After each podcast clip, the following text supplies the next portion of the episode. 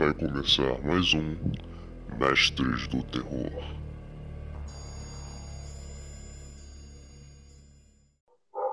Sejam muito bem-vindos a mais um Café da Madrugada.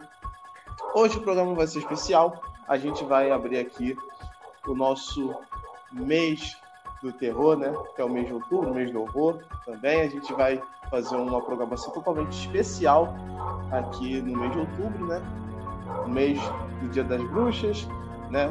E a gente vai começar, é, a gente vai abrir um mês falando, né? Fazendo um especial do nosso quadro Mestres do Terror, falando um pouco do John Carpenter e dos filmes Halloween, né? A trilogia Halloween, falar um pouco do remake, falar um pouco da versão do Rob Zombie, né? E de tudo um pouco, falar um pouco da carreira dele também. Aqui do meu lado a gente está aqui com o Marcelo Carradi do canal Cinema Ferox.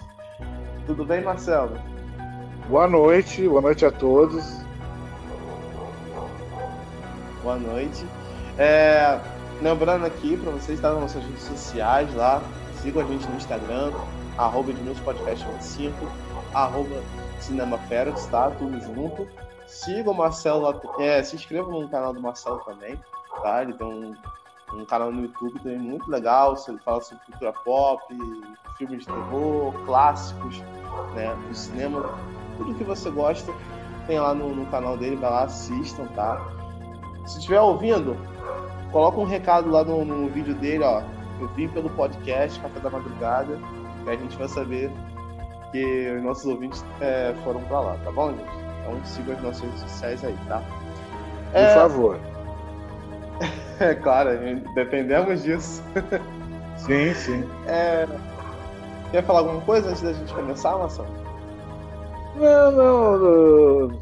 Situando um pouco a, a, a, carreira, a importância do, do, do John Carpenter, ele é um dos expoentes da nova Hollywood, como se chamou os jovens diretores que surgiram nos anos 70, como um tal de Spielberg, como Peter Bogdanovich, William Friedkin, que fez o, Exorcista e tantos outros. Ele ele está ele tá nesse grupo, com, com louvor, por causa do Halloween. Mas antes do Halloween, ele fez o roteiro do, dos Olhos de Laura Mars, que é uma espécie de diálogo americano dos anos 70, que é muito legal que a Faye Dunaway é uma fotógrafa é, de moda, que tem um tom meio mórbido nas fotos, que ela começa a ver o que o assassino, um assassino que está agindo na cidade vê, ela vê o que os, os, olhos do assassino enxergam, é bem interessante. O roteiro é do, do Carpenter, só gostaria de dar essa introdução, assim, para mostrar a importância do, do, do Carpenter. Sim, além, além também de, do, do Carpenter também não só é, ser diretor também, ele também é compositor, né?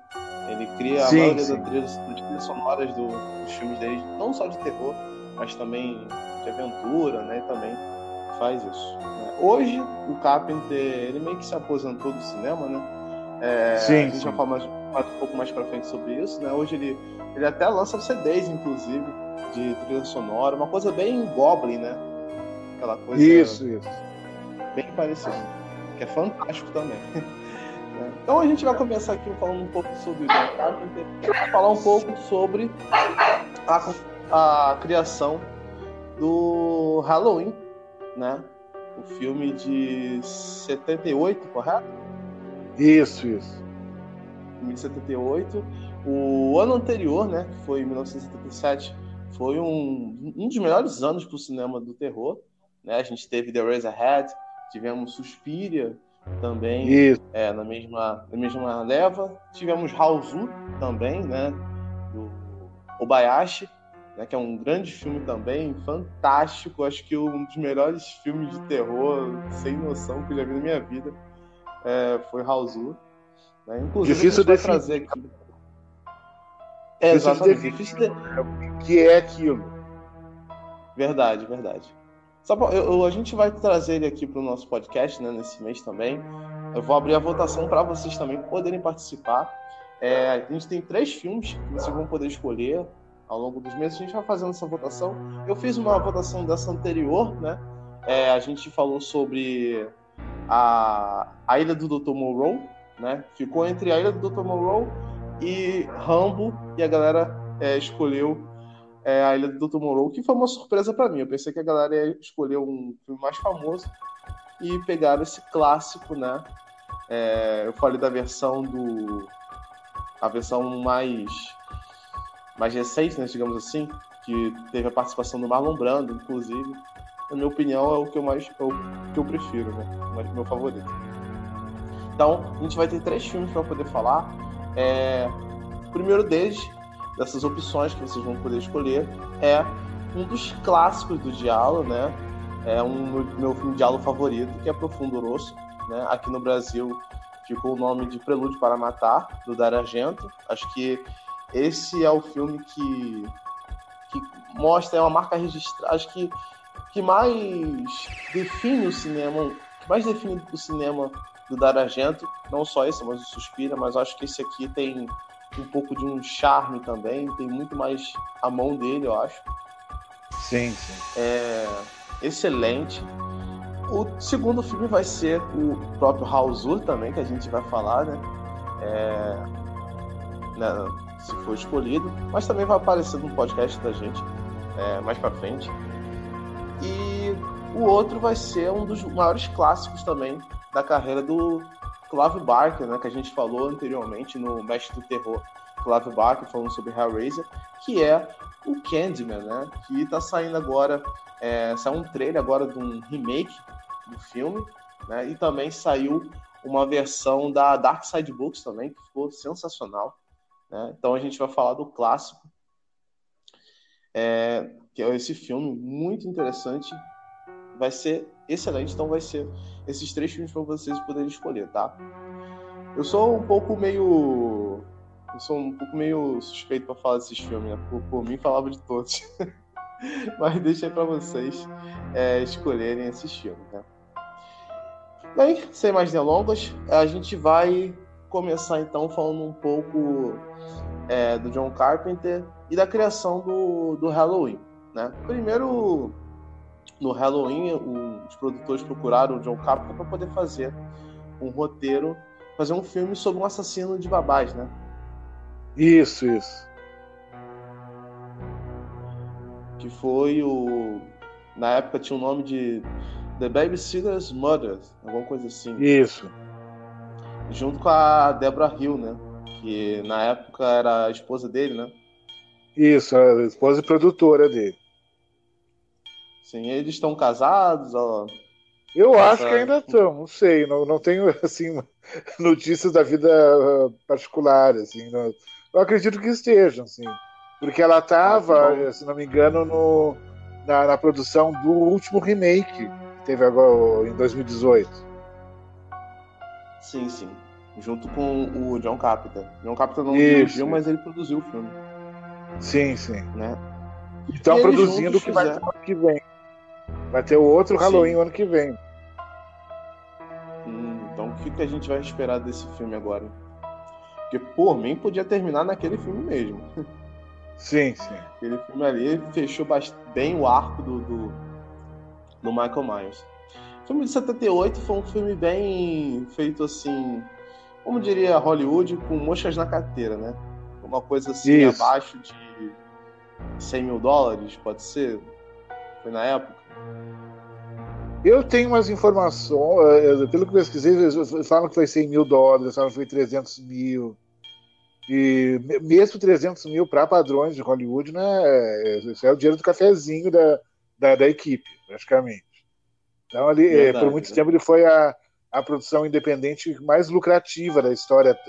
Se não me engano, até a Bruxa de Blair, que a Bruxa de Blair também custou 30 mil dólares e rendeu quase 200 milhões no mundo todo. Então, não acabou passando o Halloween, mas até do, 99, 2000 era, era o Halloween, a produção independente mais lucrativa da história do cinema.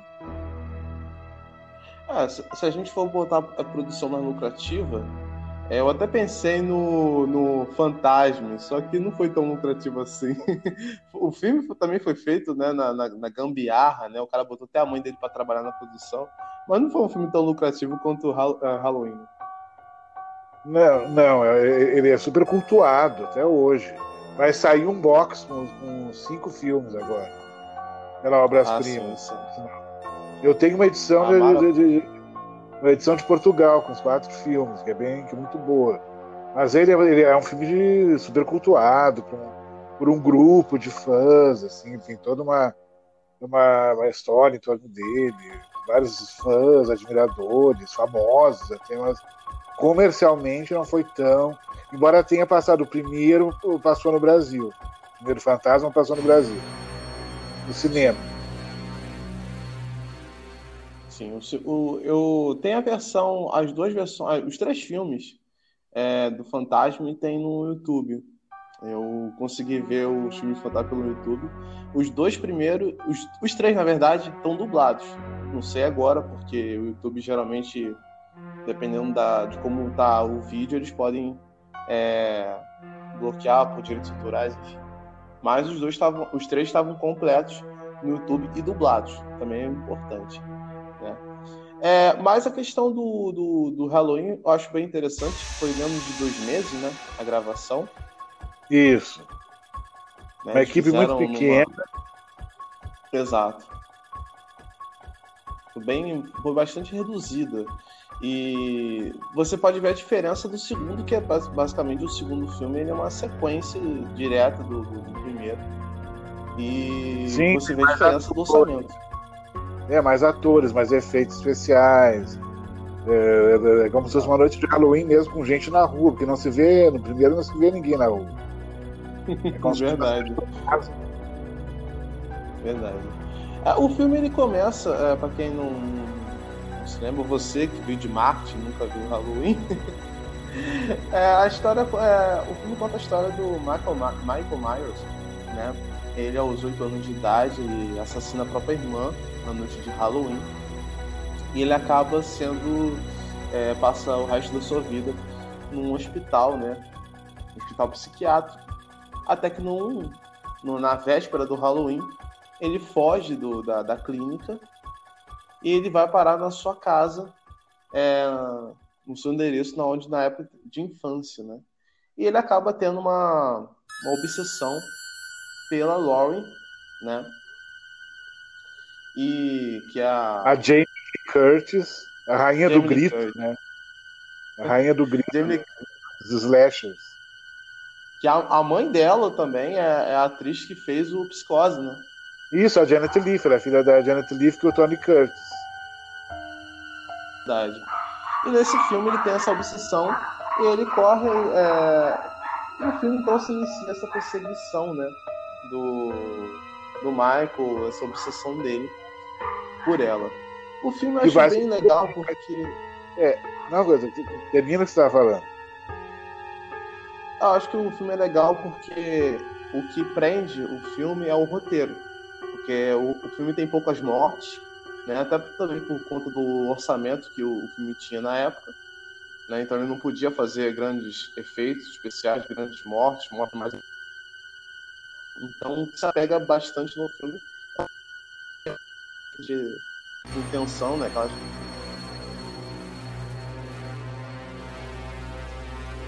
Hum, caiu. Ah, né? Que ele se esconde na escuridão. Tem algumas cenas bem legais do capeta. Agora eu tô ouvindo. Voltou? Ok. É, o. eu tava falando que o, o filme ele se apega bastante no roteiro, né? O que, o que, é, o que é bem bacana.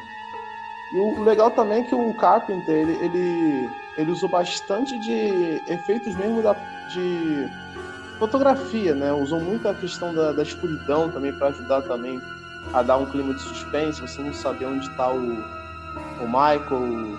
É, o filme tem aquela, aquele plano de sequência de abertura, que é do ponto de vista da, dele, né? E é, tem muito do, do Bay of Blood, do Mario Bava. Sim. E aquela coisa de colocar a máscara, a gente vê os buraquinhos, chegar pelo buraquinho da máscara.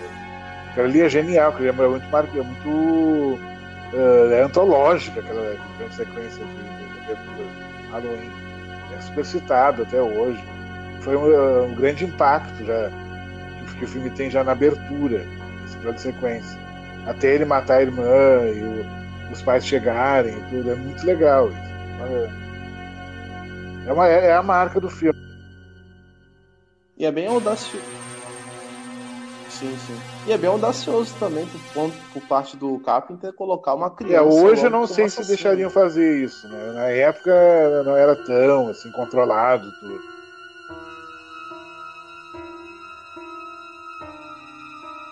É, porque a gente tem que vai ressaltar aí, galera, que é, os filmes antigamente eram filmados de uma outra, outra forma. Você, era muito polêmico você colocar crianças é, como assassinos, né?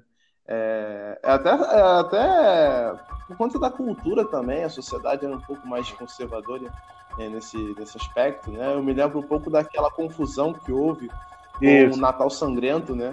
E a galera ficou horrorosa porque Sim, o Papai teve protestos na época nos Estados Unidos.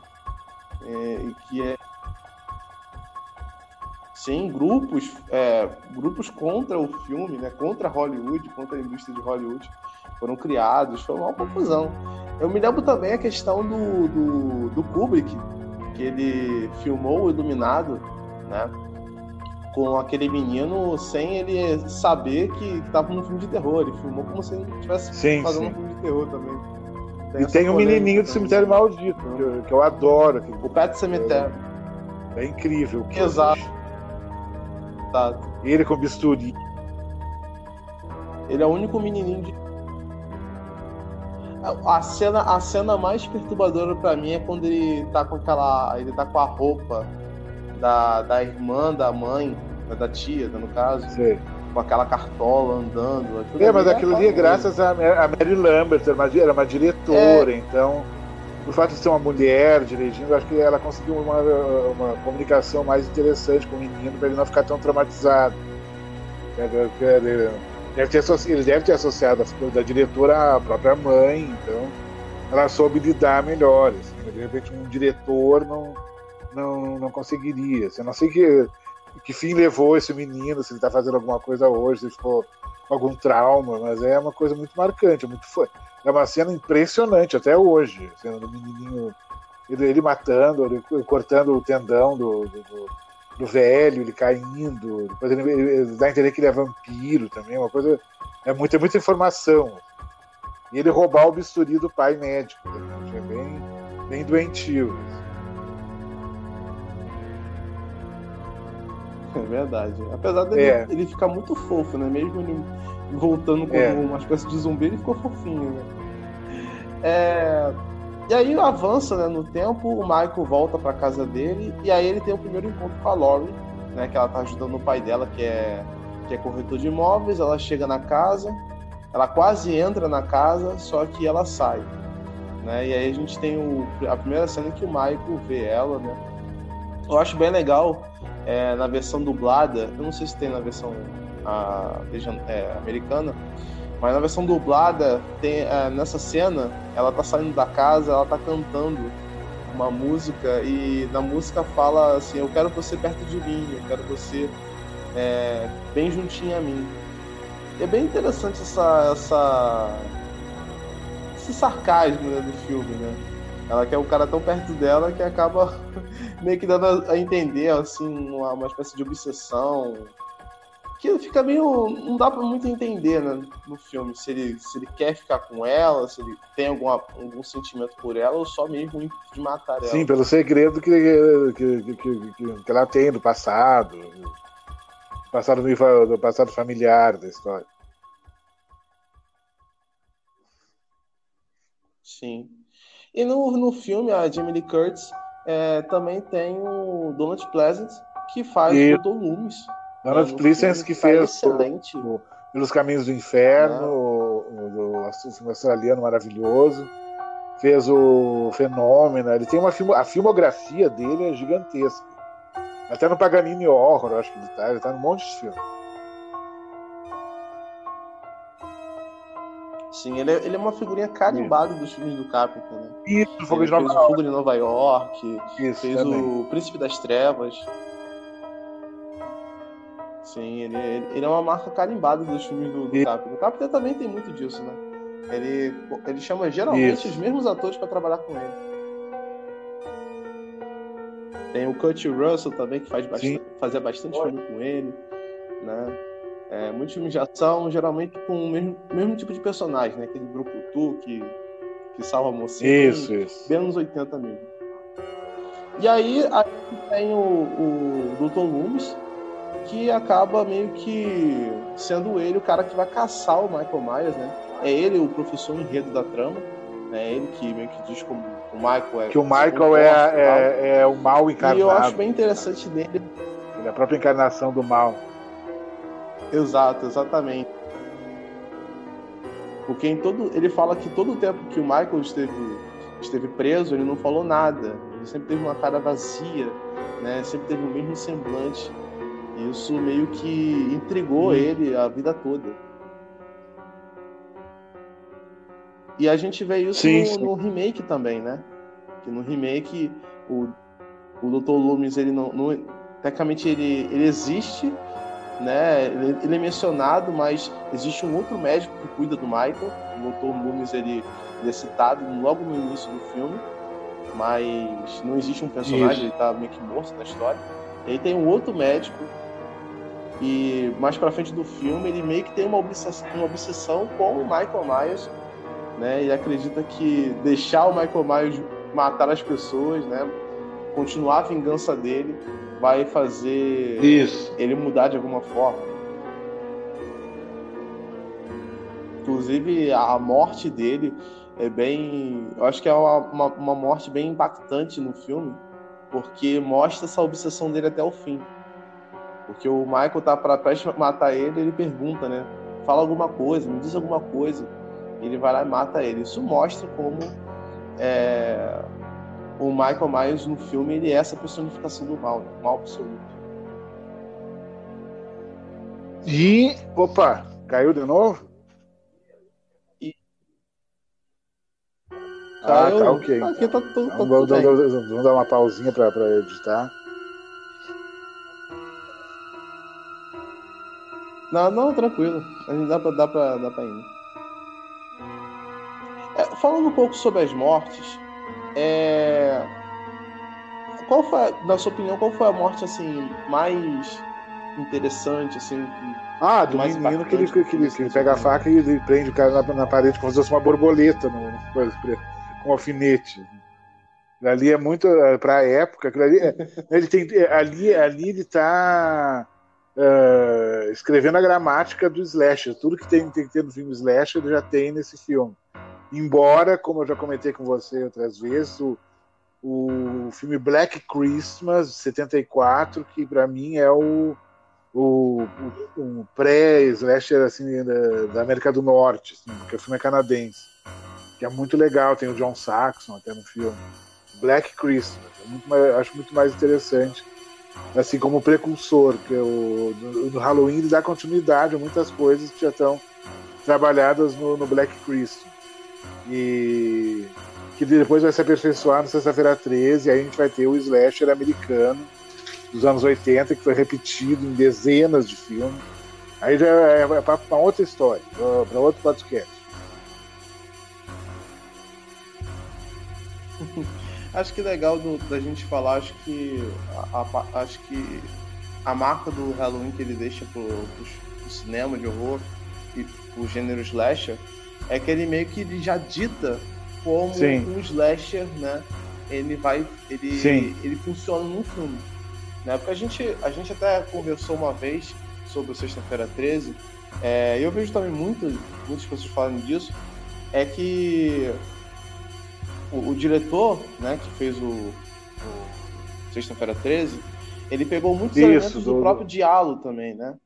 Então a gente vê a, a, a mão da mãe do, do, Jason matando, né? E fica aquela dúvida se é quem, quem será o assassino, porque o, a mão que está assassinando as pessoas, né? A, a roupa dele é a mesma de um outro personagem. E aí no final a gente descobre que na verdade é, é a mãe do Jason. Então já tem um pouco desses elementos do diálogo. Eu acho que o Halloween ele meio que dita algumas algo que seria tendência lá para Com certeza, o é o Bay of Blood do Mario Bava é, originou tudo praticamente, né? Ele é citado em todo, tudo que é documentário sobre Slash, eles vão citar o, o Bay of Blood do, do, do Mario Bava, 71. E a própria. O, o diretor de Sexta-feira 13 falou que o filme deve muito ao Bay of Blood do Mario Bava. Ele, ele faz questão de mostrar que é a grande inspiração. Tem até um vídeo mostrando cenas iguais do of Blood de Sexta-feira 13 1 e 2, é, semelhanças. Tem uma cena, acho que do, do filme, em que eu acho que é o Sexta-feira 13, parte 4. Em que um, um, personagem ele, ele tá na casa e o, o, o, Jason ele dá um. Ele pega um cutelo e dá uma machada, meio que uma machadada na, na cabeça dele, bem. É no 2. No 2. O banho de sangue do, do Mario Barba, aquela, aquela cena. É no 2. Então. Essa cena é bem impactante, assim isso, como isso. do, do, do Mario Bava. Acho que é legal dessa morte que você falou é que ela meio que. Ela é, ela é bem legal no, no filme, mas ela meio que. É um pouco forçado, né? Porque a faca que ele pega é uma faca de cozinha, ele consegue prender Sim, é uma força descomunal ali.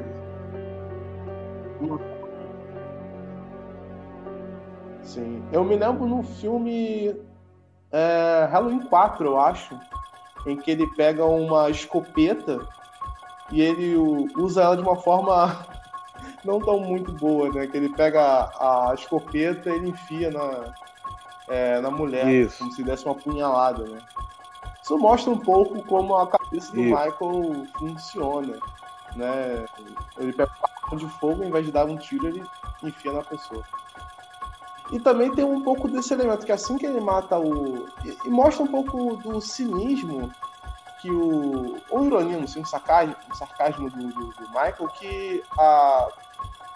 Isso não foi evoluindo com o tempo. Como, por exemplo, depois que ele mata esse cara, ele chega pra menina vestido de fantasma. Ele coloca um lençol, coloca o óculos do cara e vai até a menina como se fosse um fantasma, meio que tirando sarro é, da, da, situação, tentando dar um susto nela, alguma coisa do tipo. Alô?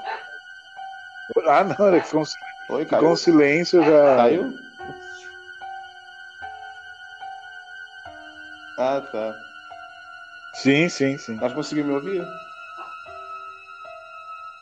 Ah, tá. Aí tem a, a questão da, da morte, né?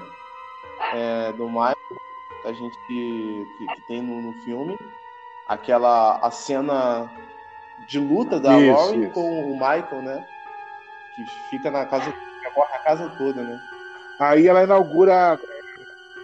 Aí ela tem a coisa da Final o... Girl, né? Que é a última personagem Sim, que sobra, falar. né? Do, do, do, massacre, que vai enfrentar o assassino no final, chama, uh, chamadas Final Girls. Que no Black Christmas já tem uma Final Girl. E no, no Halloween já, já vai ter a Jamie Lee Curtis, foi a primeira Final Girl. Depois todos os outros filmes iam ter essa mesma personagem é, emblemática, né, da, da, da única vítima que sobra, que é uma menina sempre, que vai uh, enfrentar o assassino no final. Isso todos os outros filmes têm.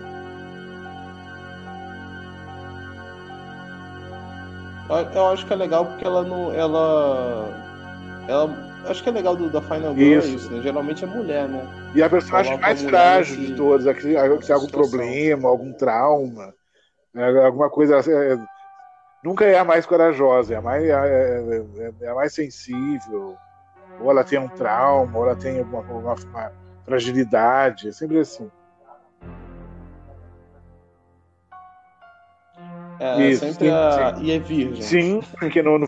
é a única pessoa se, se você transar, que, você morre. não transa. Isso é lei. Verdade. Isso, isso também tem no filme do, do Halloween, mas o John Carpenter já disse em entrevistas que não foi, não foi intenção dele de fazer isso. Mas tá ali. Quem transa morre. Isso é, sim, é sim. é regra de filme de terror. terror slash, né? É, aí tem a, a morte, entre aspas, do Michael, né? Que é. Essa cena, para mim, é bem sim, feita, sim. Do, do dinheiro, orçamento. A, a queda. É do, profissional, do, do, do profissional Michael, custa. Gramado. mais. Sim, sim, é. E o que sim, é, que é sim. bem, bem que dá o gancho pro 2, né? Que o 2 começa na cena final do 1. Um. Porque, é, não sei se as pessoas sabem, é, na verdade Exato. era para ser uma, uma coisa só, o 1 um e o 2, a história. Né? Só que eles não tiveram uh, uh, orçamento, daí se terminou no 1. Um. Daí anos depois teve o 2, que ele só que o Carpenter só produziu, diga-se de passagem. Aí contando o resto da história que eles não tiveram como contar no primeiro, por falta de grana. E outra coisa que a gente não pode deixar de esquecer que no primeiro já aparece eles vendo na televisão o The Think, que é o, que é o, o original do Enigma do Outro Mundo, que foi que ele, que ele foi refazer o, o, mas eles estão vendo na televisão Sim. o filme dos anos 50, aquela abertura que parece The Think, bem reluzente o título, que depois no, no remake ele vai a mesma coisa. É a cena vai colocar o título. Sim, e na a cena, se eu não me engano, a cena que, que ele, o menino tá vendo é a cena em que os, os cientistas eles chegam a descobrem a nave, né? Estão todos sim, eles fazendo sim. um círculo, né? Para marcar ali o aonde furar. Tem outra também menção, né? Mas aí isso já não é do filme do Carpenter, mas já pro filme do Rob Zombie, é o quadrinho que o menino tá o, a, o menino que a, a Laurie tá tomando conta, ele tá com os quadrinhos do Capitão Spaulding, que depois se tornaria é, o nome do personagem do, do personagem do assassino do, do Rob Zombie no, na Casa dos Mil Corpos, depois Isso, diretados pelo Diabo, né? Verdade. Capitão Spaulding. Spaulding. Né? É, e aí a gente segue pro segundo filme que, como o, o Marcelo falou, é uma sequência é, direta, né? Ele faz até uma recapitulação do, do, primeiro. Mas ali você já vê Sim, que tem sim. dinheiro, né? Aparecem pessoas na Tem rua, efeitos especiais, né? o explosão, lançamento já tá um pouco um mais. de coisa.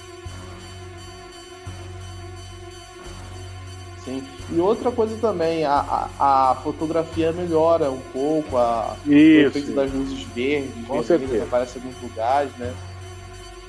Bem, bem cinema italiano, né? Aquela coisa bem bacana.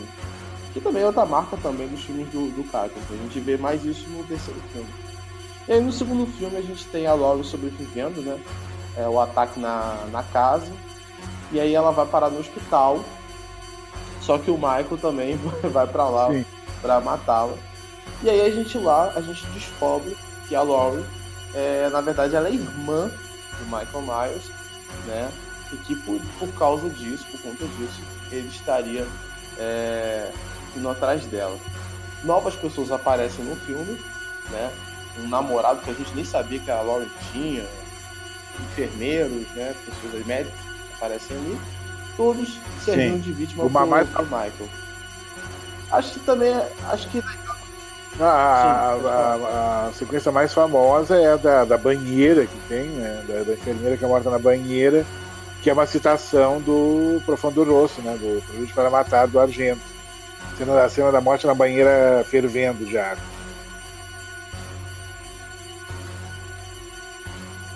É, o Profundo Rosso, a gente vai falar dessa cena, mas no Profundo Rosso, eu acho legal nessa cena toda, é depois que a mulher tá pra quase morrer, né, ela coloca o nome do, do, do assassino Isso. pelo vapor, né, ela usa o vapor da, da, da- do espelho, ela escreve o nome do, do assassino. Eu achei essa cena incrível, até mesmo a descoberta, a revelação desse nome pelo um outro personagem também é excelente. Esse filme é maravilhoso. Esse filme, eu acho que se você for mostrar o que é um filme de É aula pra verdade. alguém, você tem que mostrar pro Fudoroso, porque é sensacional. E aí nesse filme tem essa cena da, da, da, da banheira, né? Que a mulher morre é, é cozida, né? A mulher é cozida numa banheira quente. É, e de novo usando aquele mesma questão Isso, quem transa morre, né? E depois que ela, a- ela faz sexo com, com um funcionário, enfermeira, ele vai lá e Isso. assassina ela, né? E também tem a cena do da, da, da maca, né? Que a menina tá. Que o cara tá saindo um sangue do, do, agora eu esqueci o nome. Do. do, do tubinho que Sim. fica preso no, no pulso, né? E fica escorrendo aquele sangue, ele focaliza um pouco no sangue. Isso me lembrou um pouco também pro Fundoroso, né? Essa coisa de você destacar Isso, o isso. vermelho do sangue bastante.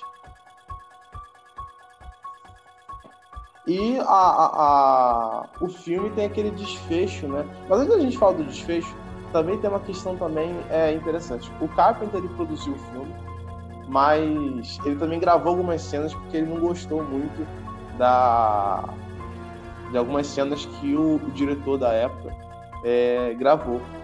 E também tem a questão da versão do cinema e a versão da televisão. né? Sim, sim, são versões diferentes, que na TV tem algum- alguns cortes. E daí, pra passar na TV, por causa do tempo que é perdido nos cortes, eles gravam umas imagens eh, a mais, com um tempo maior.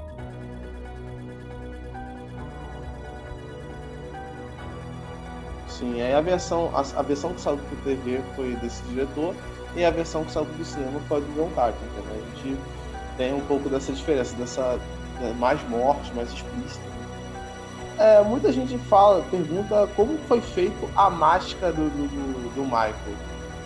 Ah, o Né, que eu aquela sei é que a produção comprou no- no- numa loja de Halloween que tinha. A primeira coisa que eles viram, eles pegaram. Não vem nada, assim, muito. A informação que eu tenho, mas O que é mais bizarro. Sim, sim. Ah, O que eu, o que eu li sobre algumas, algumas informações é que aquela máscara É? é, do William Shatner, que fez o Capitão Kirk olha que interessante. do, do Star Trek, né? Eles, ele pegou a- eles pegaram a máscara, pintaram de branco, cortaram ali o, a- os olhos, né? E fizeram a máscara do, do, do Michael Myers. Acho que. Eu não sei o que é mais perturbador, a máscara do Michael ou Sei, a máscara sei. do William Shatner. alguém, alguém se fantasiar de Ca- Capitão Kirk. eu não... Mas é uma informação que eu tenho. eu Acho que é bem bizarro isso. E ficou Sim, sim, icônica, uma né? marca. Ficou... ficou incrível aquela máscara. Sim. É, também tem uma coisa que é, a gente deixou passar um pouquinho. Foi a, a- um efeito que o filme tem uma marca que eu não vejo muitos filmes fazerem hoje. Eu só vi só no Halloween. É, que aqueles planos, aqueles planos onde o Michael ele aparece no fundo da, da imagem. Isso a gente vê no primeiro filme, na cena do estacionamento do posto de gasolina, né? Que ele passa, ele rouba o carro e vai embora. E a cena em que ele tá no hospital indo atrás da Lauren, né? Ele tá no fundo, ele tá num plano de, de fundo da, da, da câmera. O diálogo tá, tá acontecendo na frente da câmera com os personagens, mas ele aparece no fundo, né? Eu acho isso também fantástico. Dá um pouco com a sensação de agonia quando você vê essa Sim, cena. sim. E aí tem que na parte já destacar, destacar a música né, do filme, que é do Carpenter, e até hoje tocou essa música, a- as, as pessoas podem nem, nem, nem ter visto o filme, sabem que tem a ver com horror, tem a ver com Halloween, com a, a, a celebração do Halloween. Até hoje, 2020, a, a trilha sonora é bem marcante. Ele se inspirou na trilha do Suspiria, do, do Goblin, que o Carpenter é muito fã do, do, do Goblin, ele conhece os caras, tudo, então ele, ele meio que vai pelo, pelo caminho mais, mais é, de rock progressivo do, do Goblin, né? Nas trilhas dele também. É, o rock, é, pra vocês que não, não conhecem muito disso, o rock progressivo ele foi ficou Isso, conhecido isso. na década de 70, né? Pink Floyd, O, o- a marca também do. Uma outra marca também do. Do John Carpenter também é aquela, aquele sintetizador Sim, bem sim. forte que também tinha na época. Ele usava bastante também. E aí a gente tem a questão, aquela cena da, da morte, né, do, do Michael e do Dr. Loomis, né, por uma hora, né, que é aquela que é a morte, é o meio que o desfecho, né, deles, né, tanto do, do Michael É, teria que parar do, do ali, Dr. né? Loomis, né. a história. Sim. com. Fica meio. É, é tipo um final meio que. Posso dizer? é, é. aceitável dos dois personagens, né? O fim que os levaram.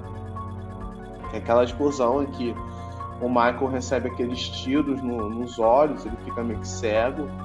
É uma coisa também. É, é, essa cena, eu acho que pra mim ficou mais. É, mais confusa, né? Ele recebeu dois tiros nos olhos, não morrer, e ainda continuar né, naquela situação ali, né, ficar meio cego, né? Acho que, acho que ninguém entendeu como funciona. É, mas isso é clichê do, do, dos filmes. Todos os outros filmes vão, ter, vão acontecer a mesma coisa. O próprio Jason já levou, o que já levou de tiro também. É o, é É, é, é, o, é, o, que eu falei anteriormente. É, ele deixa já uma, ele já deixa como ele já meio que dita um pouco as regras do, dos slashers tradicionais, né? Que a gente conhece. O, o, o Jason também tem um pouco do Letterface, do Massacre da Serra Elétrica, aquela coisa do, do assassino imparável, né? Também fica é uma marca bem registrada. A cena da explosão dele ele saindo no meio das chamas sim, também é sim. é incrível, cara. Aquela cena ali é de, é de traumatizar qualquer um. Ele saindo, tipo, mesmo naquela explosão, ele sim, consegue sair. E daí. O... É, pro terceiro. Aí a gente vai pro. Que não tem nada a ver. É, e por terceiro. Exato. O terceiro filme, na verdade, foi uma, uma ideia diferente, uma ideia que ficou no terceiro e terminou no terceiro que foi o Halloween 3, A Noite das Bruxas. É... Foi dirigido pelo John Carpenter também? Acho que não, acho que foi Agora você me pegou. Ele, né?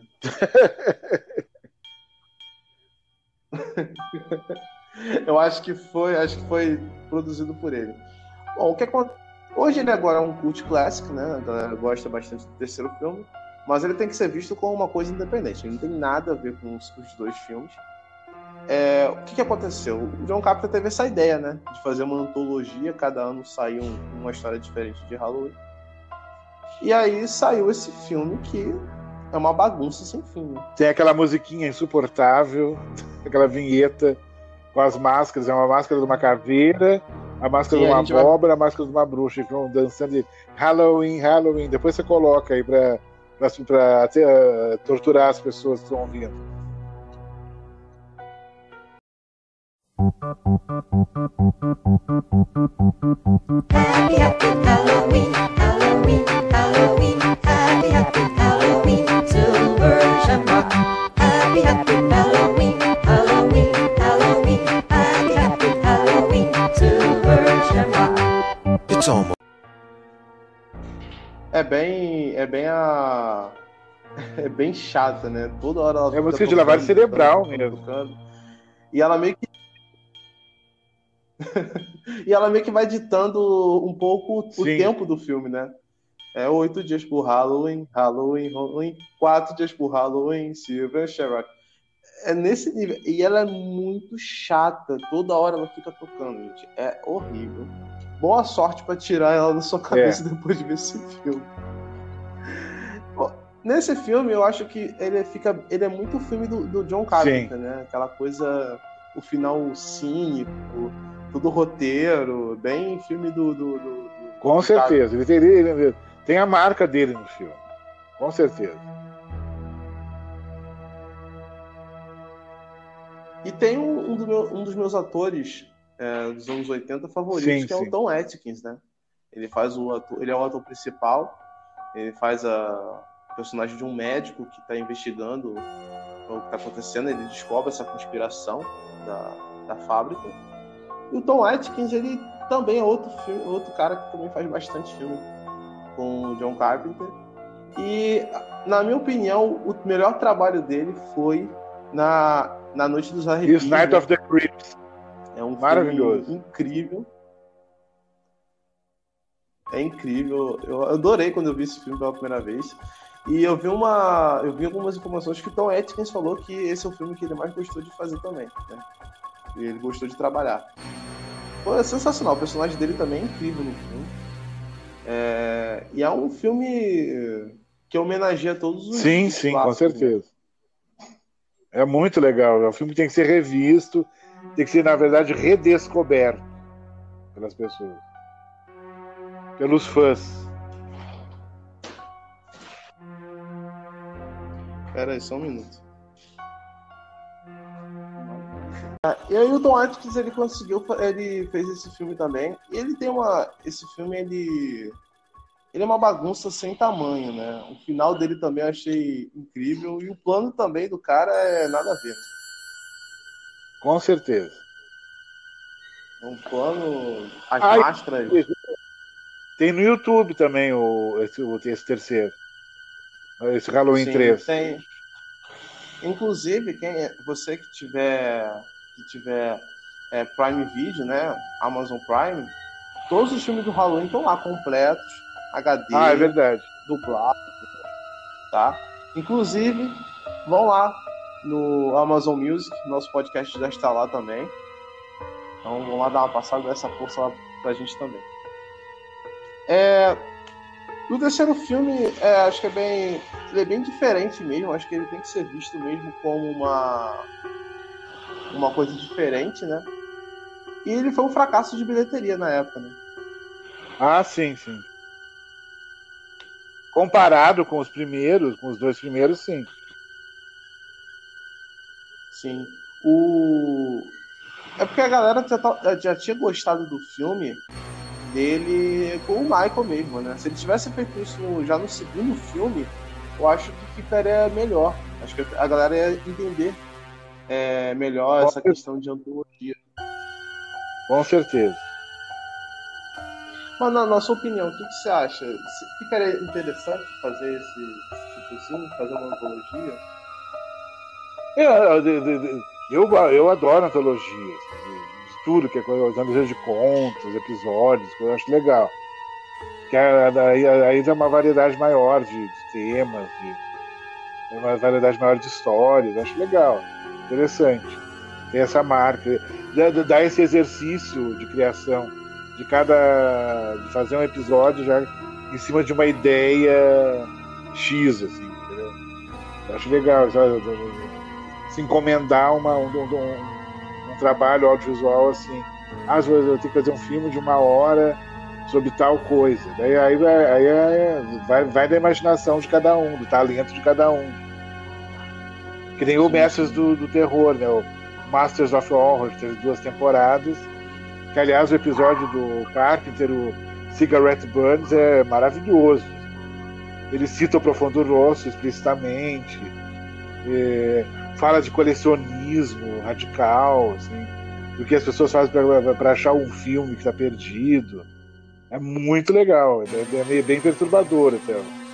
Esse, o, o, a primeira temporada do, do Masters of Horror, do, do Carter, o Cigarette Burns, que é queimaduras de cigarro, que era como as pessoas marcavam o negativo do filme, com a ponta do cigarro fazer um buraquinho, e o, o cara que estava projetando sabia quando tinha aquela bolinha de luz, era para trocar o rolo no, no, no filme. É, bem, é uma homenagem ao cinema fantástico, incrível. Eu ainda não vi esse filme, mas muita gente fala Vai que é atrás. A, é onde o, o Carpenter mais. É onde você vê mais a, o talento do Carpenter é esse filme, né? Sim, é, e, e, e, tem, é, nas duas temporadas tem episódios do, do Dario Argento também. Do primeiro é o Jennifer, do segundo é o Peltz. Muito legal. O Argento se soltou. Eu... Ah, sim, com certeza. O, eu, eu, recentemente eu vi o Insônia, né?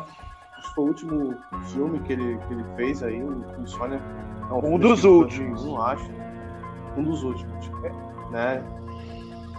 Ficou, é, ficou assim. É, eu esperava um pouco mais, acho que nessa questão, acho que o Daragento não conseguiu muito se, se modernizar em alguns aspectos, né? É uma coisa, por exemplo, que foi diferente do John Carpenter. Ele, sempre mostrou uma coisa bem diferente. A gente percebe isso, por exemplo, no Aventureiro Com certeza. Proibido. Com certeza. Muito criativo. Os Aventureiros do Bairro Proibido é, é pura diversão. Assim, é, um, é um filme que, por exemplo, eu estou zapeando na TV e, o filme está passando, eu, eu, eu, eu, pego e assisto até o fim. Sempre. É um dos filmes que eu, que eu faço isso. Não são todos, mas o, os Aventureiros do Bairro Proibido é irresistível. É muito divertido, muito legal. Muito visualmente, ele é arrebatador o filme. E é um filme totalmente diferente do Carpenter de tudo que ele fez. Todos os outros. Sim. É um filme muito dos anos 80, né? Tem aquela barca dos anos 80 forte ali, bem bacana. Ele faz uma. Ele é meio que uma paródia dos filmes de. dos filmes asiáticos da época que estavam explodindo no, nos Sim. Estados Unidos. E também tem uma curiosidade também para quem gosta, o o Aventura do Bairro Proibido influenciou bastante também o mundo dos games também. ah, com certeza. Do... O personagem dos três, Tempestade, né? O cara que solta o raio, ele teve uma. Foi, inspira... foi inspiração pro Ed Boon e John Tobias, que são os desenvolvedores do jogo Mortal Kombat, né? O Raider, ele foi inspiração desse personagem, né? O chapelão, aqueles raios saindo da mão, né? entre outros outros personagens. Eu acho que o, o grande bacana desse filme é que o Kurt Russell ele tem aquela presença de protagonismo, porém ele não é o protagonista. Ele é o sidekick do, do, do personagem principal, que é aquele asiático lá. E a história toda é contada é contada por conta dele, a namorada dele que é, que é sequestrada pelo Low Pen. E também a outra que virou inspiração pro, pro personagem Shang, é, Shang Tsung da franquia Mortal Kombat, né? até mesmo o personagem, o visual dele todo, o vilão que rouba almas, né? é bem é bem a, a, o personagem todo ali. E a gente saindo do terceiro filme, né? É, a gente tem outros outros filmes também, né? Tem o 4, tem o 5, tem o 6, né? Só que esses são filmes totalmente ruins, gente. Dispensáveis. Totalmente... Eu, vi lá, é, por curiosidade, até, mas eu não, não considero. E aliás foi uma, uma, grande uma grande sacada a, a versão de 2018 é, ser baseada só nos dois primeiros filmes. Tipo, o tempo passou, não, a, a personagem da Tia envelheceu. A de 2018 a gente vai falar um pouquinho, mas ela nem cita o segundo filme. Ele cita o primeiro só. Isso, isso. Porque o segundo filme é revelado pra gente que ela é a, ela é a irmã do Michael, né? E aí meio que a gente também descobre com ela que ela é irmã do Michael. E no segundo, no, no, no remake, né? Uma sequência do primeiro, né? Não, seria uma sequência. Exatamente, seria uma sequência de 2018, ele abandona os desde o segundo em diante, né? Os, os, os outros, acho que a única menção honrosa que a gente pode fazer aqui é o H20, né? Ah, com certeza. Tem a Janet Leaf no, no filme, fazendo uma participação. E, e curiosidade à parte, a, ela, que também é, é a mãe da Jamie Lee Curtis, elas duas fazem ali a. Ela faz a mãe da Jamie Lee Curtis no filme também. É uma coisa bem Isso. bacana. Elas, não sei se foi o único, né? Mas foi um filme que elas fizeram o papel de mãe e filha, né? Ali no Halloween. Acho que ficou bem bacana também. O H20, ele meio que é uma homenagem, né? 20 anos depois dos últimos acontecimentos do primeiro e do segundo filme. A Jamie Lee Curtis, ela volta com o papel dela, que é a Lauren. Ela agora é uma diretora de um colégio. E o Michael aparece lá para se vingar. Esse filme tem um roteiro do. É, tem o mesmo roteiro, tem o mesmo roteirista do Pânico, né? Então a gente consegue ver alguns elementos também do Pânico nesse filme. É que ele iria desenvolver melhor no Pânico, com certeza. Sim, o Pânico também teve produção do Wes Craven, né? Que a gente vai falar também, eu vou dirigir. Pânico sim. 1, 2, 3 e 4 foram dirigidos pelo Wes Craven. Sim, sim. Eu, eu, eu, acho, eu acho incrível. O Wes Craven também tem uma, uma filmografia excelente. Quadrilha de Sádicos também, achei, achei Maravilhoso. Muito bom. E o Pânico, o primeiro Pânico, eu gosto muito. Acho muito legal. Acho a abertura do primeiro Pânico sensacional. A coisa de da metalinguagem, de perguntar qual é seu filme de horror favorito. É muito bom. O primeiro é muito bom. O 2 eu acho mais ou menos, o terceiro é legal. O quarto eu achei. É, foi no piloto automático, mas é, o primeiro. O primeiro pânico eu gosto.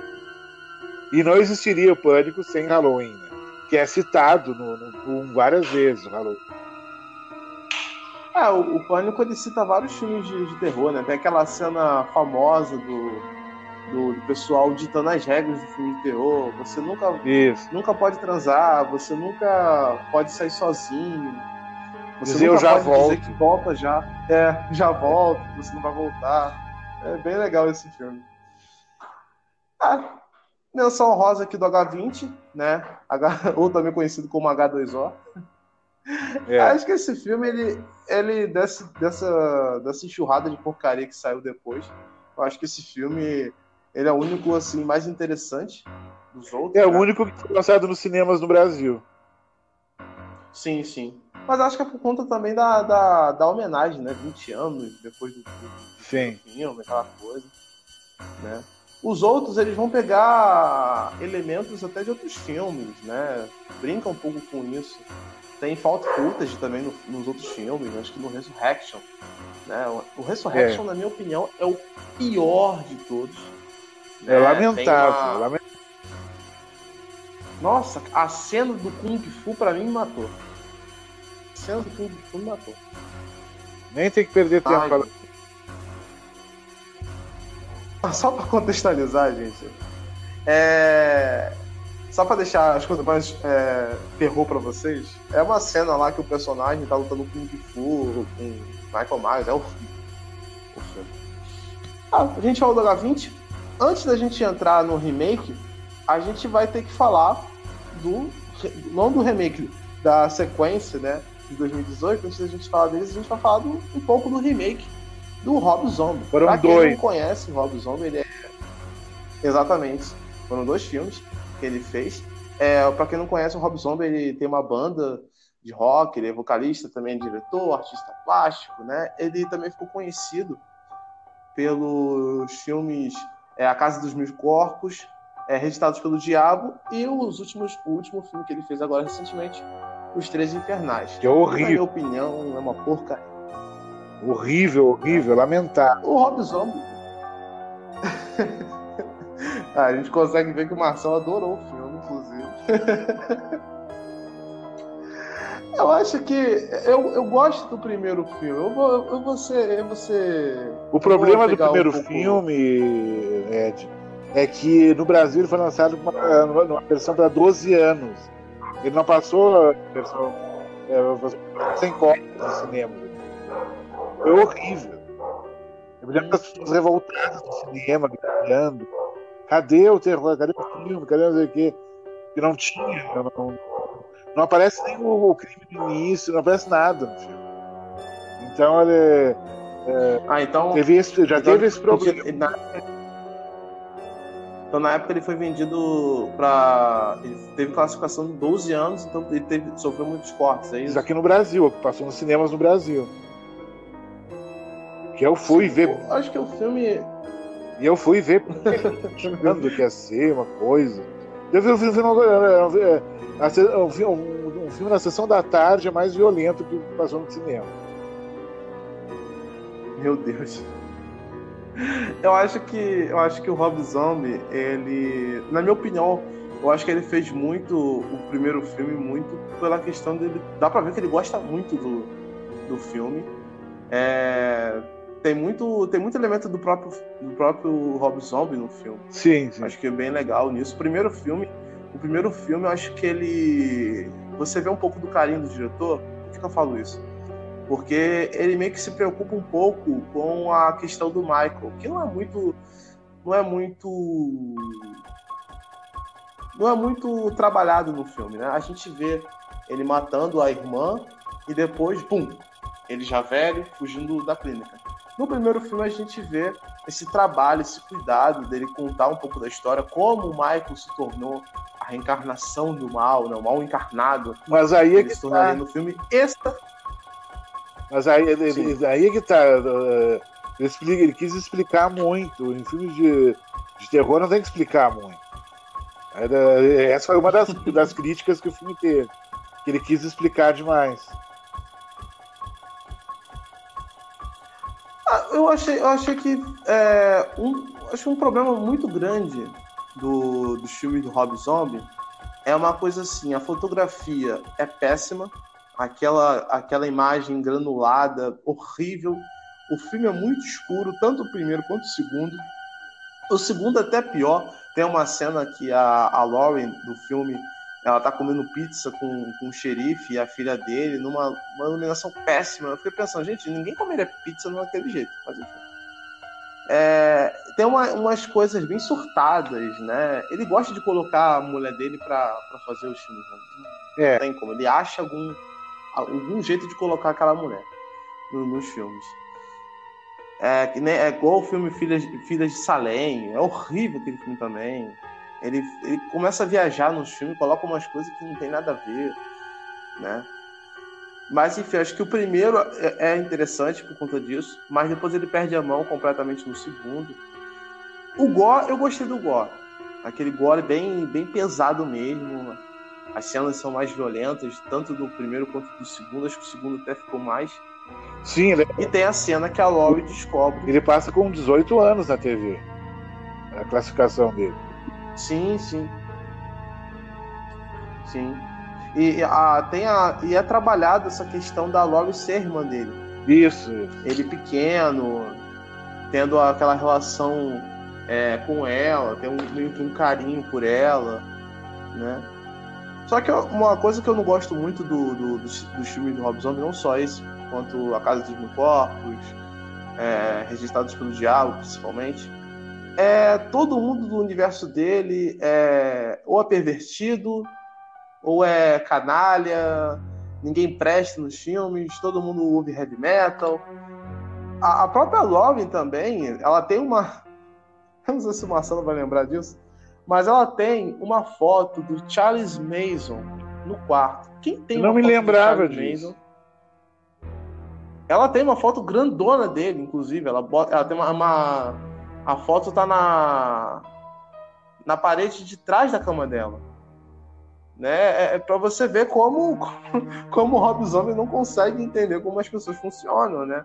É, acho que uma menina traumatizada, não sei, teria uma, uma foto do Charles Manson no, no- na na cama. Para quem não conhece, Charles Manson ele ficou conhecido, né, pela, pela série de assassinatos que ele cometeu.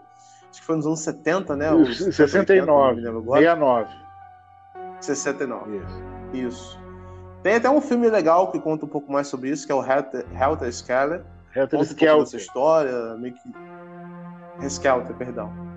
É, tem, conta um pouco dessa história, né? Ele, ele foi até a casa de, uma, uma- de um artista Do, famoso, do- do- assassinou. do- é, onde o Polanski morava. O Polanski estava na Europa. Estava a esposa dele, a Sharon Tate, a atriz, estava grávida.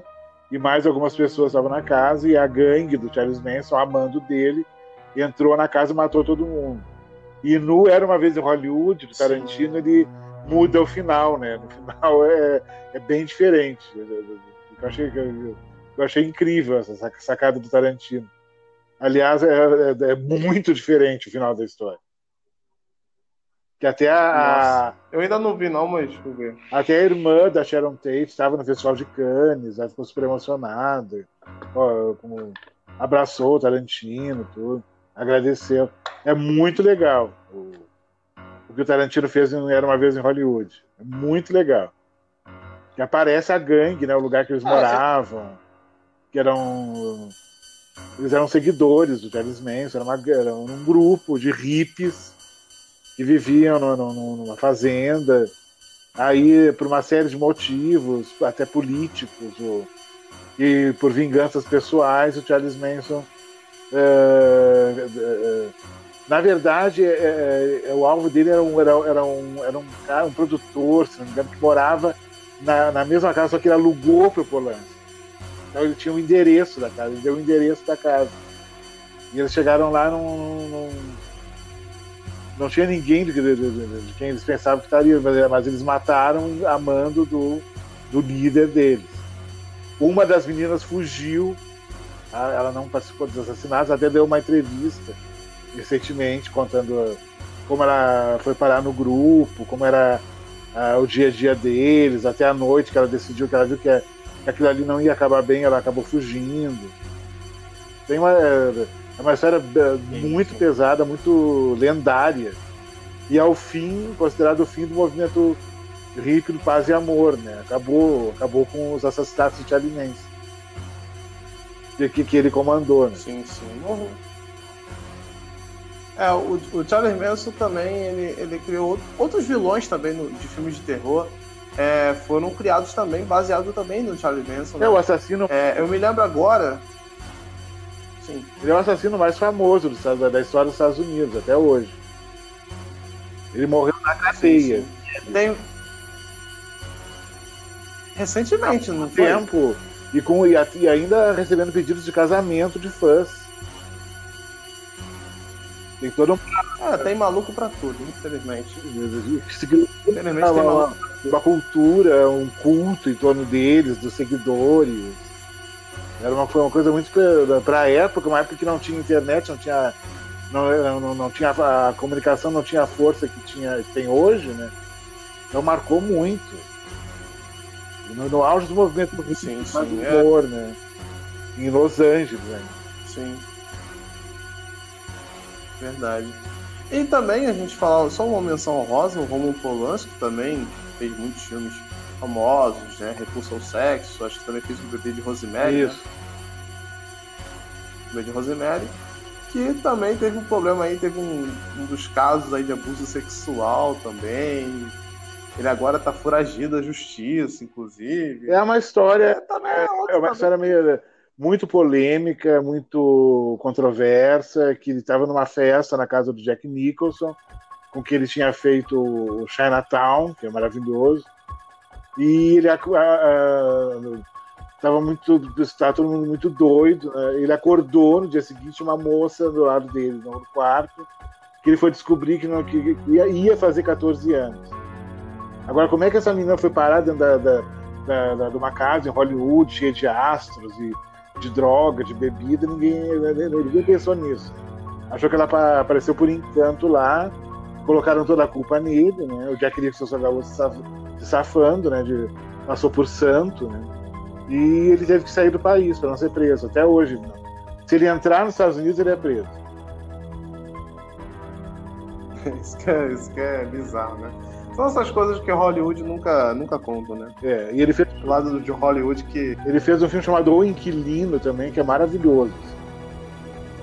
É, é uma, sim, uma, uma sim. paulada. Tá na minha lista também de. Paulada. O final é uma das coisas mais absurdas.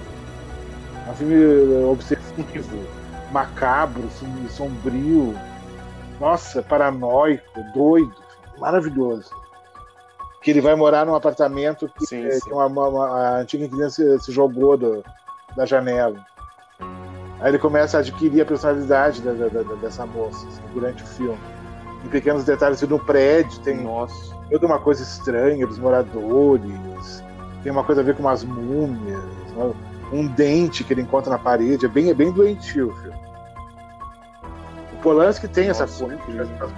Nenhum filme do Polanski é, é, é fofo para resumir, assim. Todos os filmes dele são bem tarja preta, bem, bem dodói. é, mas esses são os bons, né? Esses ah, sim, com certeza. É, é, para a gente terminar, então, a gente vai falar então do, do Sequência, né, o filme de 2018, né, que conta a história, ele meio que ele abandona todos os filmes e segue a partir do primeiro é, que conta então a história da Laurie, já velha, já uma senhora, né, com uma neta inclusive. É, ela tá às vésperas, né, às vésperas do Michael sair da clínica, ele já está ali há muito tempo, há muitos anos, né, e ela tá esperando a, a vingança, né, é, tão sonhada, né, dela. Ele vai ser, não, perdão, ele vai ser transferido isso para uma cadeia numa cadeia já, não só psiquiatra, mas vai pra cadeia mesmo, de verdade. E ele acaba fugindo, aonde? Na noite de Halloween, né? E ele foge de lá e os dois vão ter esse embate glorioso. Sim. Esse filme é uma homenagem incrível tem a volta do, do John Carpenter na produção, junto com a Deborah Hill. Isso. E acho que, na minha opinião, deveria ser finalizado ali. Acho que foi uma grande despedida é, do próprio personagem. O que, que, você achou desse filme? Assim? Eu gosto. É, é, é eu, a gente viu no cinema, é um filme para se ver no cinema. É filme, ele tem bons momentos, uma boa atmosfera, tem as mortes são interessantes, a, como tudo é criado, assim, é, tem uma babá no filme, claro, e é, é, é bem interessante. É um filme que eu gosto muito, acho, acho legal. E tem suas qualidades. É, bem é, ele tem. É, volta aquela. A, volta alguns elementos do, do, do filme anterior, como, é, como a gente falou, dos planos em que o, o, Michael aparece de fundo, pegando o carro, aquela coisa ali andando, se movimentando. Essa coisa do Michael velho, eu achei muito interessante também. Inclusive, o Michael foi, foi interpretado por dois atores, que já tinha sido o Michael, é, Michael Myers nos outros filmes, né? Um faz o faz o Michael é, sem a máscara e o outro faz o Michael com a máscara, que foi o primeiro cara que é, fez o personagem, né? O filme de 78. Ficou bem legal também. Com a certeza. trilha sonora tá impecável. A trilha sonora é a mesma, mas você vê uma leve diferença, né? A abertura, Acho que o legal desse filme também. A abertura é uma homenagem Sim. ao. Exatamente, a, a abóbora se refazendo. Aquilo é fantástico. Aquilo é fantástico. Quem é fã de Halloween, se não se emocionar, pelo menos vai ter aquele, aquele gostinho de nostalgia. Né? Ver é. a abóbora se refazendo de novo. É como se a história estivesse sendo contada novamente. É maravilhoso. Com certeza. A... O que, que você achou da um pouco da temática que ela tem um pouco assim. Eu vi algumas pessoas criticando um pouco é, de algumas decisões do filme. Queria saber um pouco da sua opinião. É, eu achei interessante essa questão da Lauren ser uma senhora BDS, né, pega arma e tal. Eu também gostei um pouco da fragilidade dela, ao mesmo tempo que ela se mostra ser capaz de enfrentar o Michael, que ela tá querendo enfrentar o Michael, matar ele, você vê um pouco da fragilidade dela. Eu achei isso bem interessante. Isso é uma coisa que eles conseguiram trabalhar bem, tanto no primeiro filme, tanto quanto no segundo nesse. Ela é forte, mas ao mesmo tempo ela é um pouco traumatizada, ela é um pouco sensível por conta desse, desse terror que ela passou com ele. Ah, com certeza, ela esperou a vida inteira por isso. E a, a, a ameaça dele surgir a qualquer momento. E essa coisa da, das armas no filme, ela tem quase um bunker em casa.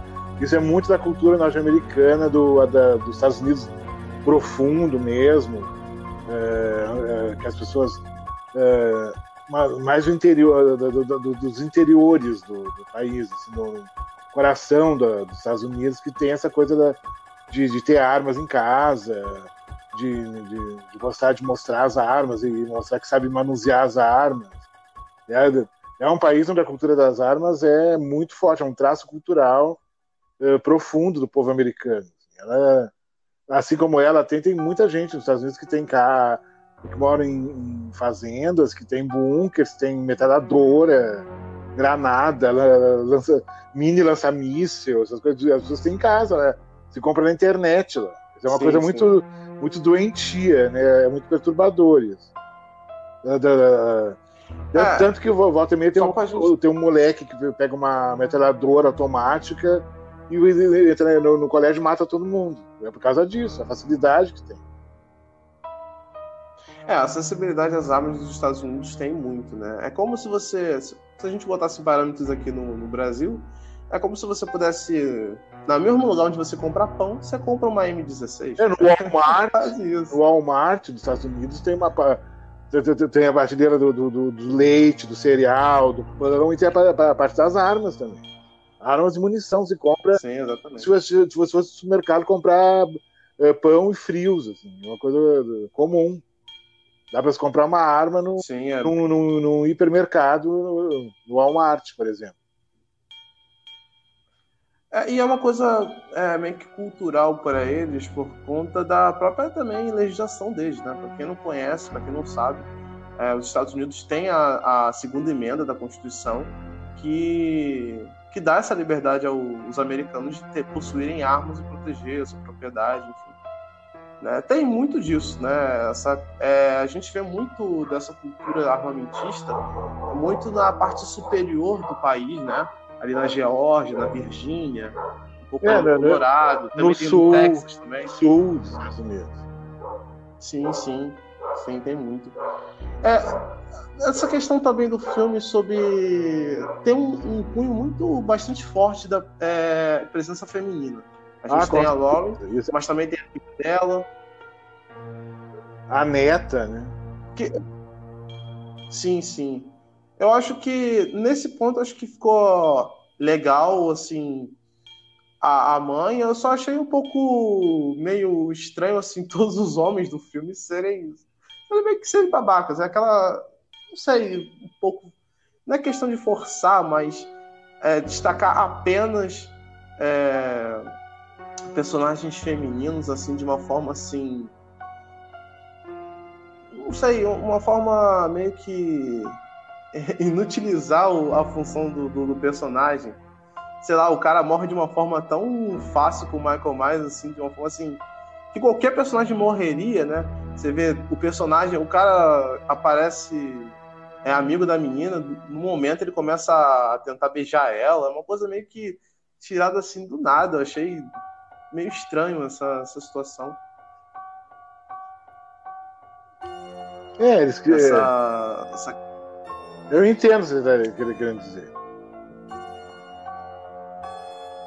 Eu, eu achei bacana essa, essa situação, mas todo personagem masculino, assim, é, ter uma, uma, uma função, sei lá, ruim, ser só mais, eu acho que ficou meio estranho. Mas o filme é bom e a, o final também dele é, é, é incrível, né? A, Vamos dar spoiler aqui? Vamos dar spoiler.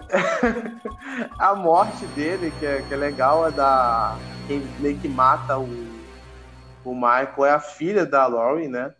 Ela meio que engana o Michael, né? Falando que ela não sabe usar arma, que na verdade a gente acaba descobrindo que ela sabe usar arma.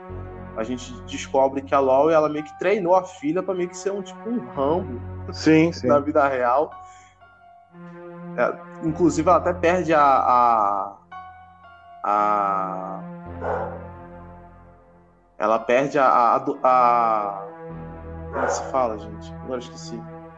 A guarda da menina pro pai da, da, da, da menina, porque ela tinha. A menina foi encontrada no porão. Ela aprendia a garota para a garota aprender a se soltar, aprendia a atirar. É uma coisa que o Marcelo falou, é uma coisa bastante americana mesmo. Né? Inclusive teve uma notícia que eu uma vez eu vi que a menina matou o próprio instrutor é, de tiro dela porque ela foi usar uma arma de assalto. Para quem não sabe, armas de assalto são armas automáticas, né? São mini metralhadoras. Uma criança de 8 anos usando uma arma dessa, né? Ela não aguentou o recuo da arma e ela acidentalmente tipo, no instrutor dela. Então, quer dizer, é uma coisa muito perigosa mesmo das crianças é, terem isso, né? Com certeza. E na sua opinião, Marcelo, o, o filme em questão, assim, o que você acha da, da, da franquia em geral? Eu acho ela, ela bem, meio irregular. Eu gosto do primeiro e do segundo. Acho o terceiro legalzinho. E eu gostei do, do, desse de 2018 só. Os outros eu não. Se comparar com Sexta-feira 13, por exemplo, Hora do Pesadelo, são, são, é uma, são franquias que têm os, o, uh, os filmes têm uma certa qualidade, uma certa coerência entre um e o outro. São bons filmes. É, outra franquia que eu acho meio ruim é a, é a, do Massacre da Serra Elétrica também, que eu achei tem filmes que são totalmente dispensáveis.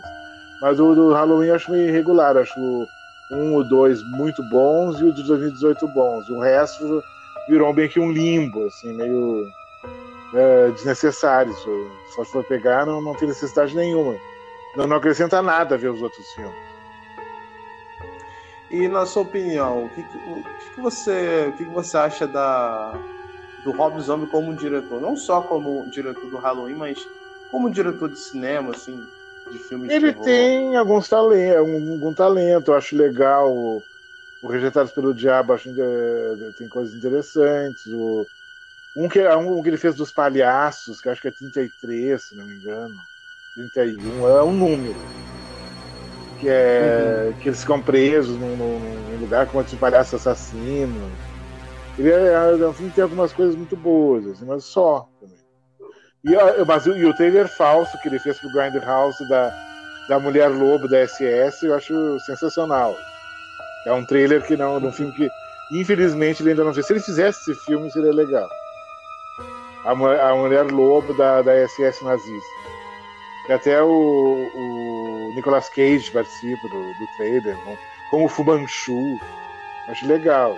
Ali foi uma sacada bacana deles. Ter, ter, porque vários diretores famosos fizeram trailers falsos né, pro, pro Grindhouse. O, o Eli Roth, os meninos lá que fizeram Todo Mundo Quase Morto. É bem legal. O Robert Rodrigues fez o do, do, do Machete, que acabou tendo o longa e mais uma continuação. Dizem que o, o, o, o Eli Roth vai fazer o do o, o trailer falso aquele do, do assassinato no, no Dia de Ação de Graças, ele vai fazer o longo. Ele estava com, com esse projeto, mas daí teve a pandemia, eu não sei que fim levou o projeto. Mas ia ser legal, o trailer é muito divertido. Sim, sim. E o, o filme de 2018 ele abre um pouco a questão do cinema revivalista, né? O que, que você acha um pouco sobre esse, essa, essa nova leva de filmes com essa temática revivalista? A gente teve o, o, o Halloween e também tem filme de Sexta-feira 13 também já agendado para fazer. A gente vai ter o Candyman, né? A gente também vai ter também a Hora do Pesadelo. O que, que você acha sobre esse, esse movimento revivalista que está acontecendo no cinema do terror? É, porque são as, as grandes décadas né, do cinema de horror, dos anos 70 e dos anos 80, principalmente. Que tem muitos fãs, novos fãs, e o pessoal da época que, que adora consumir. Se você for pegar o Stranger Things, por exemplo, 80% do público do, do, do, do Stranger Things tem, uh, viveu nos anos 80, tem mais de 40 anos. Conheço gente da meia de Sim. 40, 50 anos, a meia idade, que, que é apaixonado pelo Stranger Things. Que é o sim, que eu acho que o grande revival que teve nesse sentido foi o Stranger Things. As três temporadas, que era agora a quarta temporada foi interrompida por causa da pandemia também. Teria uma quarta temporada. É, eu percebo que essa, esse movimento revivalista não está acontecendo só no terror. A gente vê isso também em outras culturas. Por exemplo, acho que o que eu mais me lembro agora é os próprios filmes da Marvel. Né? Os filmes de super-heróis, Guardião da Galáxia tem muito disso, de você. É, o personagem do Peter Quill, que tem um walk-talk dele lá, que ele toca músicas muito antigas, da década de 70, 80, 90. Isso, isso. Né? É uma coisa meio. Essa, essa onda rivalista meio nostálgica, né? A gente teve o, o filme do Spielberg, o jogador número 1, um, é uma grande homenagem. Maravilhoso, maravilhoso. É, é incrível, é, é, uma, é, aquela, aquela típica salada de fruta que a gente adora, né? Tem, é que o você vai ver no jogo, você vai ver no filme. Sim. O público de cinema, quem vai, quem vai ao cinema atualmente é, não é a molecada, é o pessoal na, na faixa dos, dos 25, 30 anos pra cima. A molecada uh, joga videogame, fica vendo é, coisas no YouTube, não, não, não, não, vão ao cinema. E ao cinema, eles, eles vão para ver filme de super-herói só. Ou uma franquia tipo, tipo Crepúsculo, que aí, aí, a molecada vai. Agora, esse público mais Sim. novo, eles não vão ao cinema mais. Já há muito tempo. Então eles, eles já fazem com um público mais maduro, né? Os filmes. Na sua opinião, qual filme que poderia voltar nessa onda rivalista assim que você gostaria de, pô, eu queria ver uma versão dele agora?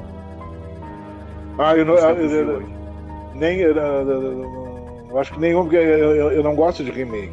São pouco, pouquíssimos remakes que eu gosto. Um dos poucos é, que eu gosto é o Viagem Maldita, que é do Quadrilha de Sádico. E por causa do diretor Sim. também, que é maravilhoso. O, o é, Outro Mundo, do Carpenter, que é um remake de um filme dos Sim. anos 50.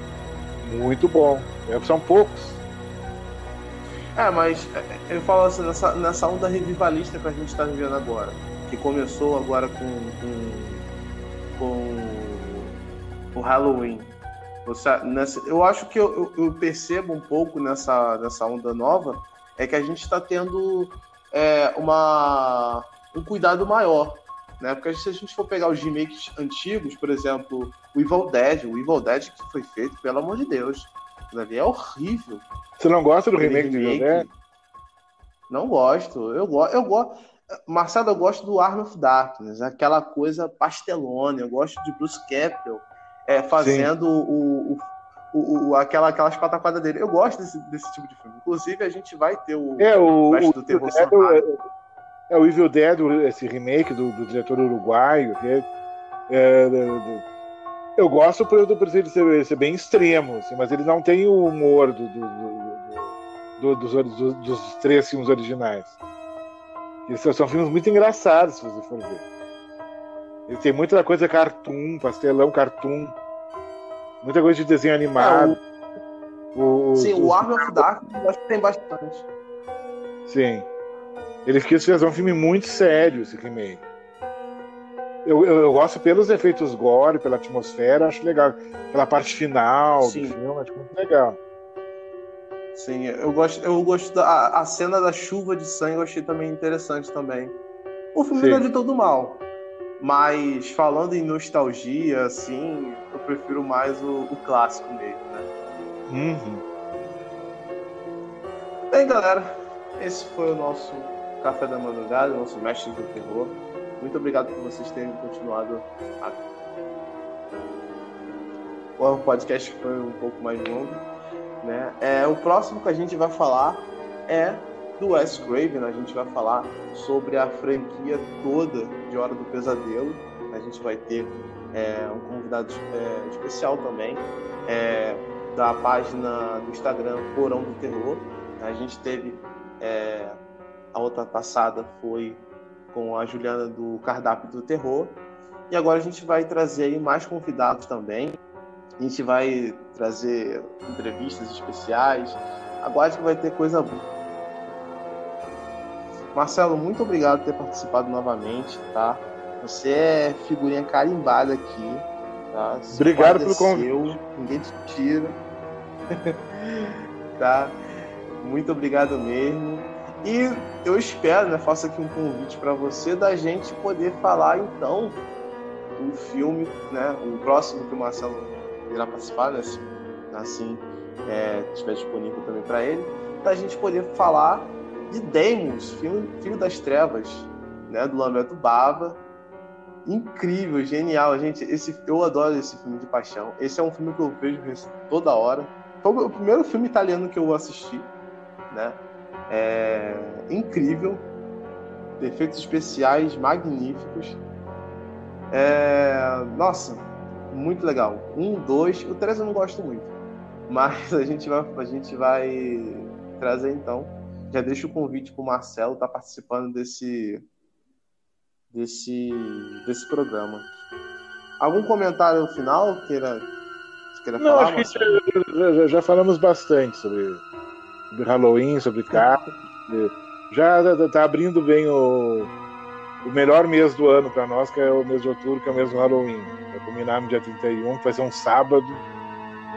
Pena que estamos em plena pandemia. Queria ter rolar festas e coisas assim, mais interessantes, mas fazer o quê? Celebrem, vejam filmes, ah. façam suas maratonas. Está ah, sendo lançado muita coisa agora em outubro, né?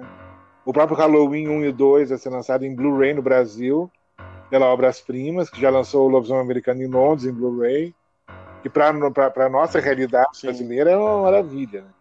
E a Versace está vindo com um papel de Halloween agora, com a volta A Noite dos Mortos Vivos e o Dawn of the Dead, né, o Despertar dos Mortos no Blu-ray, mais uh, uhum. exploitation, zumbis no cinema, obras filmes de terror, obras filmes de terror mexicano, que é maravilhoso, e entre outras coisas. Estão lançando muita coisa. E é isso. Divirtam-se. É, tem alguma indicação de filme para deixar aí pra galera? Pra ver no, no, no Dia das Bruxas? Ah, no Halloween. Ah, o, além do meu filme de terror favorito, que é o The Beyond, do Lúcio Fulci, né? O lado de lá, o é Terror nas Trevas, né? É, eu, eu acho que é uma celebração do horror. Assim. Acho um filme fabuloso. Mas o que a gente falou hoje, o, o Fantasma, o 1 e o 2, uma sessão dupla seria perfeito para qualquer Halloween. verdade, verdade. É, é, fantástico. Não existe Dirigido nada parecido. Não tem nada parecido com o Fantasma. Se você for ver, é um filme único. Aquela coisa, aquela esfera, aquela bola, aquela esfera que voa, que ataca as pessoas que voam pelo, pelos corredores do cemitério. É maravilhoso que ele conseguiu o Homem Alto, aquele ator uh, super carismático. Acho Fantasma 1 e 2. Recomendo, recomendado. Foi incrível. A minha, a minha indicação aqui para vocês, né? Vai ter muitas indicações no mês, mas a minha indicação aqui para vocês que, que curtem um filme mais, né, um terrorzão ali para ver. Uma bagaceira, talvez, né? Acho que A Noite dos Arrepios. Assistam aí. Muito bem. Grande clássico. Muito bom mesmo. É, é um filme, um, um filme, um filme bem pipoca, bem sessão da tarde. É outro filme também que, se estiver passando na televisão também, assisto com o maior prazer. É um filme um filme mais, mais terrorzão mesmo, Demons, Filhos das Trevas. Obra excelente. Quem é cinéfilo de terror, assistam, porque isso aí é dever de casa. Super trilha sonora. Não sei se o Marcelo concorda, né? Mega trilha sonora. O filme Exato. marcou muito esse filme.